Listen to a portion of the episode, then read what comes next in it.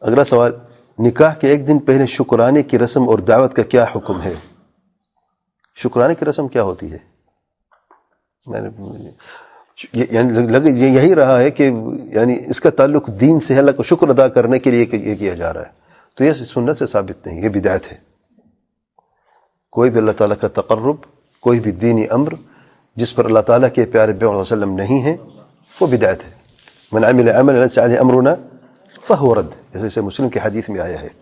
اچھا دعوت کا کیا حکم؟ دعوت میں کوئی حرج نہیں، اگر آپ کو اپنے رشتہ داروں کو ویسے گھر میں مہمان ہوتے ہیں، شادی کے ایام میں، تو اگر وہ دعوت رکھتے ہیں اور ویسے کھانا کھلا دیتے تو کوئی حرج نہیں ہے۔ لیکن اگر شکرانے کے لیے ہے، یہ عقیدہ رکھے کہ اللہ شکر ہم ادا کر رہے ہیں اور اس لیے یہ دعوت قائم کر رہے ہیں یا خاص عبادت کا انعقاد ہے یا خاص نوافل کا اس میں انعقاد ہے، تو یہ بدایت جائز نہیں ہے۔